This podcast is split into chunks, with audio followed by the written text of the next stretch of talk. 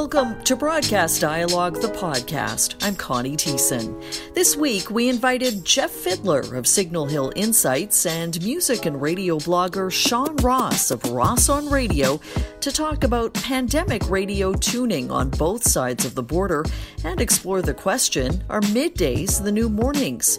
We also get to this week's expansion of Apple Music's live radio offerings and what that means for both terrestrial and satellite radio as well as the rest of the streaming universe. We caught up with Vidler and Ross from their respective homes in Toronto and the New York area via Zoom. Happy National Radio Day. Happy National Radio Day. Yeah. You know, it's obviously uh, a challenging time for radio, but the reason that I wanted to have you both on is because the question of whether middays are the new mornings seems to be compounded, at least here in Canada, by a lot more syndication in the morning time slot, which is not historically something that has happened a lot in Canada. Obviously, some companies are looking for synergies, but it begs the question without a commute and everyone rolling out of bed a little bit later, is there enough data to suggest that this is a trend? Do you want to start, Sean? I think middays are middays. Some people are sleeping in a half hour. Some people are bolt upright in bed at 4:45 in the morning. I think usage has not changed. People are still using middays as middays. You're skipping through morning drive because you're not in the car, and then you're turning on the radio to have middays at 8:30 or 8:45 or 9 o'clock. And another aspect about the mornings as well is that in addition to the morning commute, people are not getting up in the morning to organize themselves or their household they get ready for going out of the house for the day. That that kitchen radio or the clock radio listening just isn't there in the same way and the needs are different too. So you've got kind of those two things are compounded among people who were working out of home and who are no longer working at home. Of course there are people and you know i mean almost 50% of the workforce that still is working out of the home but they don't necessarily work at normal times either so it doesn't they, are driving and they're out there at other times not necessarily first thing in the morning they might be shift workers uh, essential service workers who are working on things around the clock in a lot of cases your feeling is that the work at home audience is going to be the same as the listen at work audience, regardless of, of time shifting? I think the usage doesn't necessarily change. I think what's going on here is that radio is scrambling to deal with the reality that you know was already becoming harsher and continues to change on a regular basis and looking at where it can deploy its resources the morning show has to be put somewhere. I don't know if the right place for it is in middays. From what I can see, middays are middays. I think, as you said earlier, there are maybe different things that people are looking for from middays, but it's probably not a morning show they're you know again not looking to sort of figure out what's going to what they need to do for the day how to dress for going out of the house or getting those short snippets of entertainment in the 15 to 20 minutes they're in the car if they're listening to radio at home in middays they're listening to it either for just hearing the music in the background although that's now easily um, substituted by streaming um, increasing amount or when it comes to radio, they're looking for, I think you said, being part of a conversation. The one thing that we see from our research, people who are you know, newly working from home, 55% say the thing they miss the most about working from home is missing those conversations, the interaction they have with colleagues. So you could extend that to say maybe that's something that midday radio, if you're at home and you're listening to radio while you're working, as you were before, maybe in the office, if that now you're also looking for just a bit more conversation from the announcer, more of a sense of feeling like you have other people there with you. Uh, if that would replace that, I don't know. I mean, who knows, really? It's going to be a matter of experimentation. I think the other thing that may happen, and I think, Sean, you mentioned that you've seen this too, is maybe you know when you're not listening when the radio station isn't the one that everybody at work can agree on people go to their special more specialized formats if they're listening at home by themselves. Rock and country stations have and alternative stations seem to be weathering the storm a little bit better than the ac stations. And Sean, do you see that as well in the us in the us ac stations seem to have rebounded country stations, you know, of those stations that play any kind of significant contemporary music seem to be the most stable. Top 40 uh, has had severe problems and you know, it seemed to be stabilizing, but you know, every month they're back up at half the stations and back down at half the stations. And you know, top 40 was sort of going through a product crisis already. So certainly now that there's not a half hour of driving your kids to school in the morning doesn't help them. So who are the format winners in Canada so far in the pandemic, Jeff? And who is showing resilience? What we see in PPM, and again, you know, in Canada, PPM is still only five markets, so it's dependent on the stations and the and the sample of the meters that are there. But um, what we've been seeing is that country and alternative and rock are the ones that have actually at this point now pretty much bounced back to the same level of listening that they were um, back in February pre-pandemic. AC stations, they're down. They are increasing slowly. Um, top 40, as Sean said, just you know they're also soft, starting to increase a little bit, going back to where they were, but still quite a long ways from where they were. And actually, the other one that's interesting is News Talk. Even though they had a big bump there, sort of you know end, middle to end of March when everything was falling apart. People were scrambling to listen to their all news station or news talk stations. That listening has dropped off and is actually it's below where it was before. Again, these are radio stations that prepare you for the day, um, and in a way that you don't need that anymore, presumably.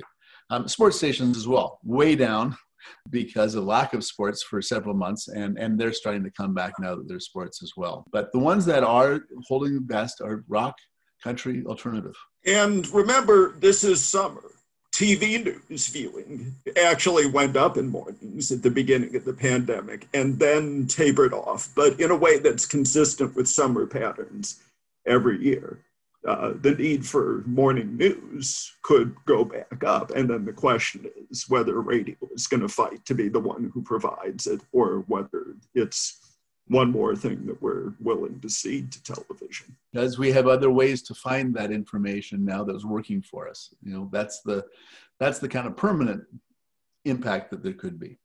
Well, and you know, we obviously have to change to meet those needs as they evolve. You know, I'm just concerned about conceding anything.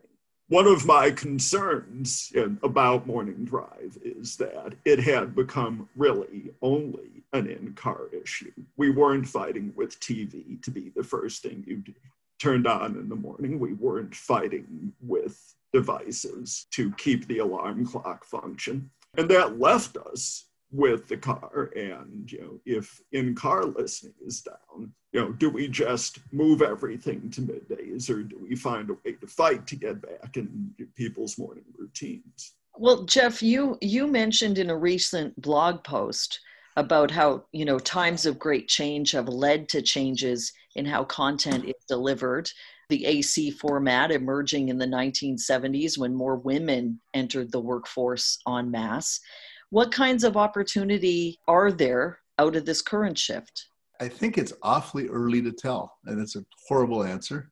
But for two reasons. Number one, we really don't know how things might change. You know, we do believe certainly that there will be more remote working even as we come out of the pandemic, but um, nobody knows really what that is. We did a survey back in early July, and we asked people, new at home workers, how they felt about working at home, and they, you know, for the most part, were feeling pretty positive about working at home. Um, you know, two thirds of them said that they're actually in the future their preference would be for a world where they did a combination of working from the office and working from home. So that too may have an impact. But again, the employer gets to weigh in on this as well. And and when we asked them about whether their employers were talking about bringing people back in the office, for the most part, those who had been sort of starting to do some planning, they were planning to bring pretty much everybody back into the office. So again, it's kind of tough to say what might happen. I think though what's wise for radio is to do some scenario planning. What if people don't go back into the office? Then what kind of radio is going to work? Can we test some of that out now while people still aren't working? That's a possibility. What kind of scenario do you plan for if some of that listening has been replaced? I mean, uh, Sean, I think we could talk about different scenarios, but I think you, you don't really know for sure. So you should really be thinking about plan A, plan B, plan C. So, do either of you have thoughts on how programmers or music schedulers can deal with all of this in this sort of temporary sense of impermanence? What I get back from people, what I get back from other programmers, and what I see from looking at how midday listening has held relatively stable is that it's probably best to assume that the things that made good radio six months ago are still good radio. I agree that it should probably be supplemented by more personality and more connection and having the water cooler discussion with people that they're not able to have with coworkers. But in terms of you know what is the right record to program now at 10 in the morning it was probably the right record to program at 10 o'clock in the morning six months ago Sean, do you think that top 40 programming will change? Will you still have the hour and a half turnaround, or is it going to be stretched out rotations for longer listening pads if you're not programming for the car, driving the kids to school and back? I think top 40 has been really hurt by the strategy that everybody has embraced for the last 10 years, which is time spent listening in a single occasion means nothing.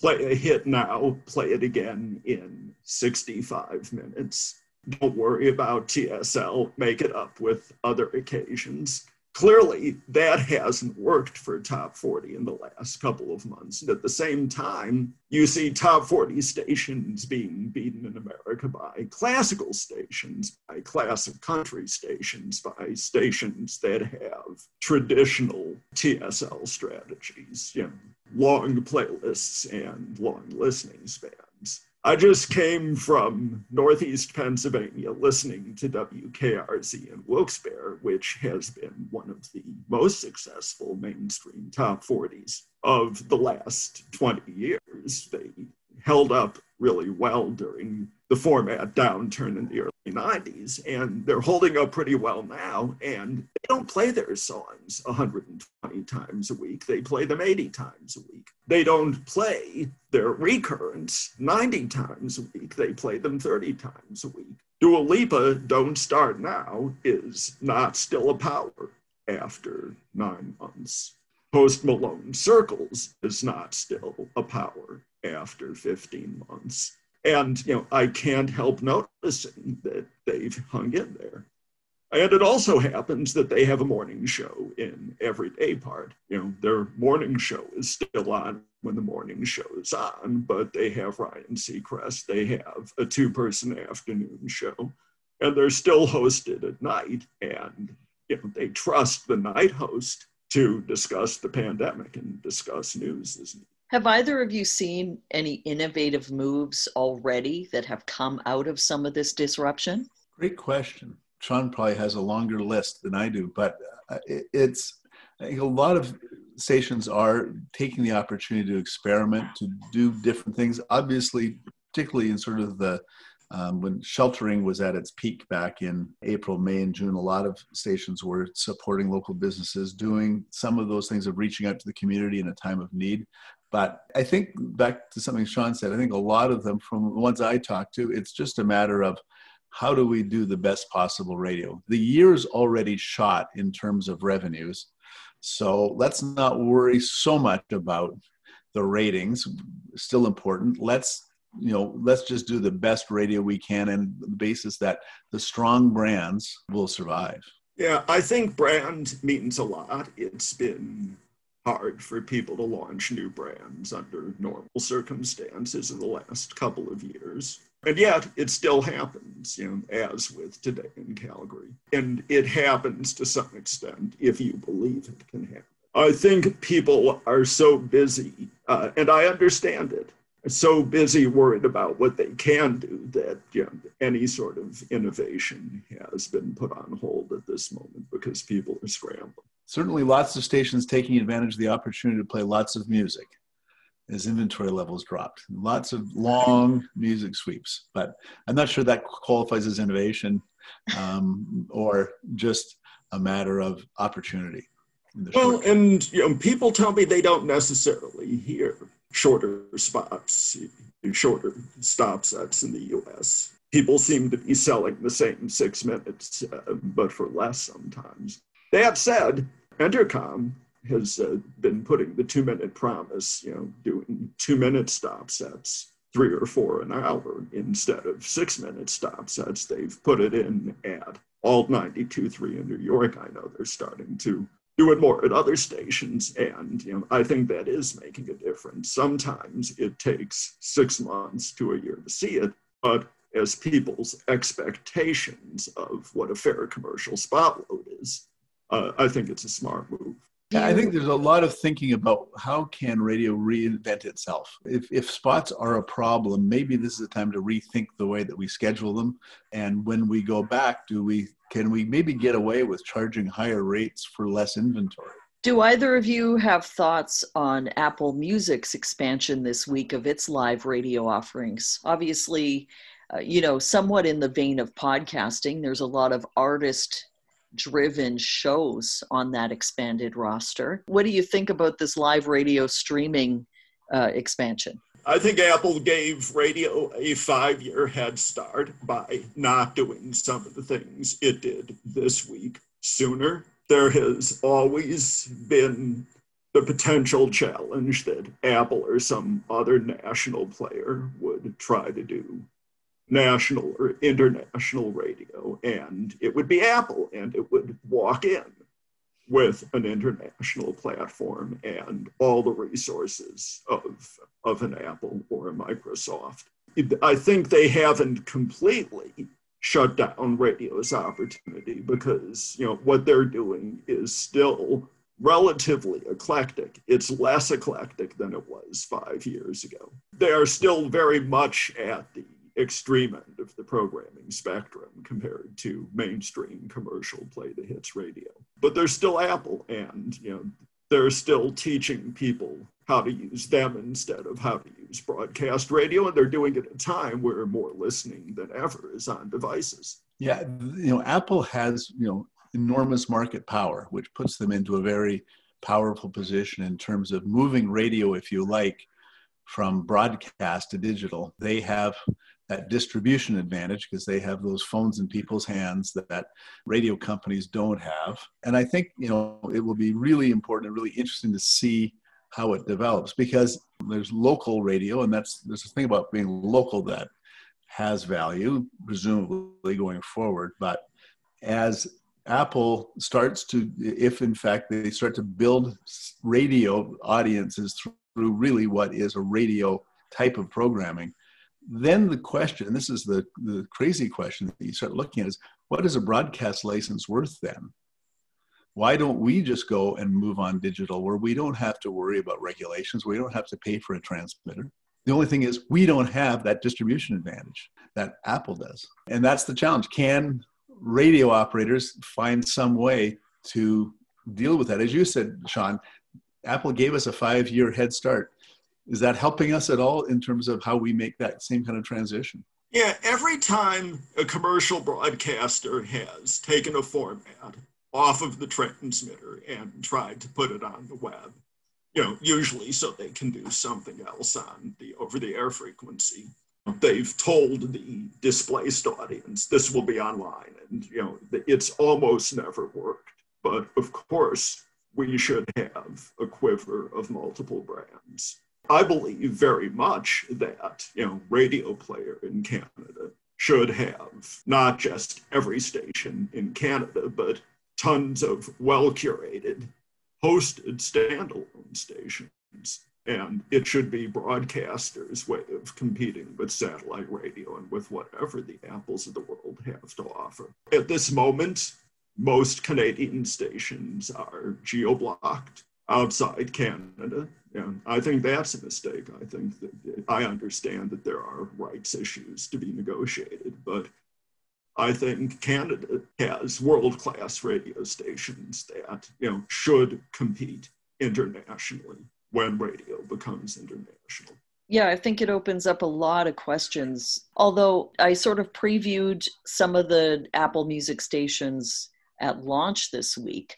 In terms of the music selection, without those big name artist led shows, is there really much difference between CHR stations in every local market? I don't know if there's a difference in ways that people not in the business will detect. I could, you know, I could bore everybody at length by talking about why it's not mainstream commercial radio as programmers know it. I don't know how it's going to read to a, an individual listener. And, you know, it's certainly in its original Beats music form was not so compelling because otherwise they wouldn't be redoing it this week. And it does seem more commercial than what they're doing with Beats One, doesn't it to you, Sean?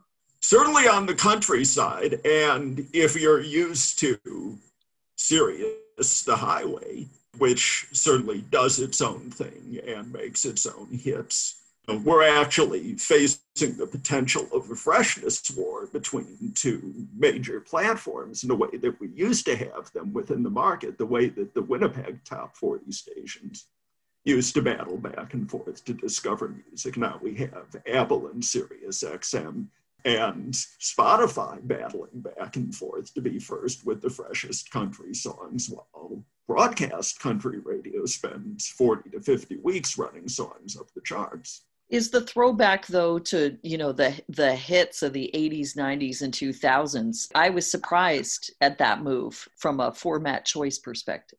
Well i think there's definitely a hits of the 90s through now format starting to develop. It already exists on the radio in edmonton. It already exists on the radio in calgary it's just popped up on the radio here in miami so I think they're pretty smart coming up with the classic hit station that plays the Spice Girls, the classic hit station that plays early 2000s music, the classic hit station that plays Dr. Dre.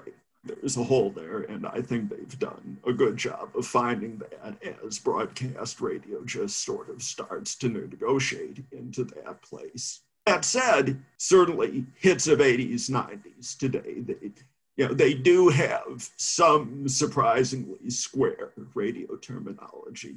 Are there any thoughts that either of you want to close on? My thinking is that these are exciting times, um, and it is an opportunity to try new things, to be aware of social changes that are happening and what kind of impact they may have on what the needs are of listeners, of how radio can serve those needs, and doing some experimentation around how you might serve those needs.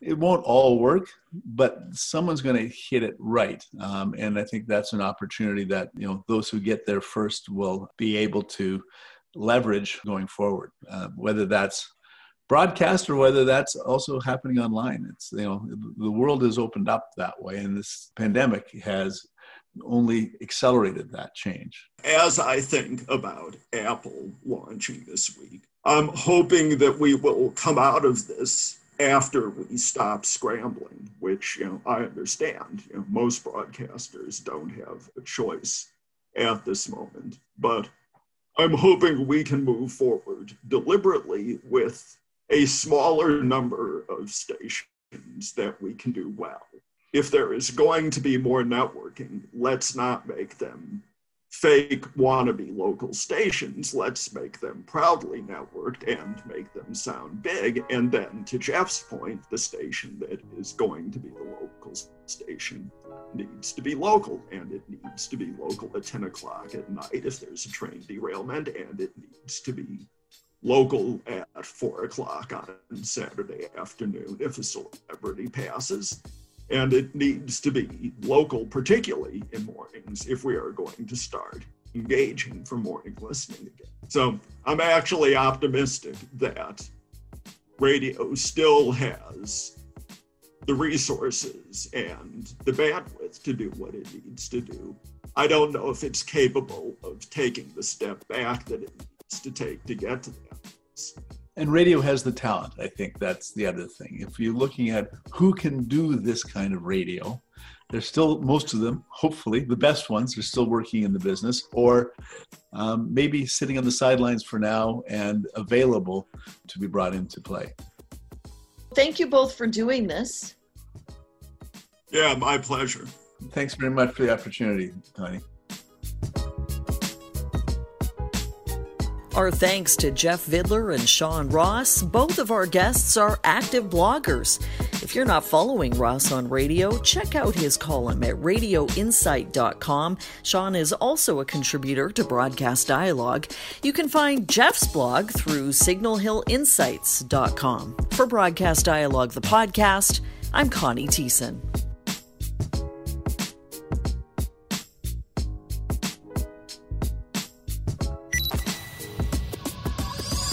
For listening to Broadcast Dialogue. For more information about the podcast or to receive exclusive access to our weekly briefing about the Canadian media industry, visit us at broadcastdialogue.com. Don't forget to like us on Facebook, connect with us on LinkedIn, and follow us on Twitter and SoundCloud.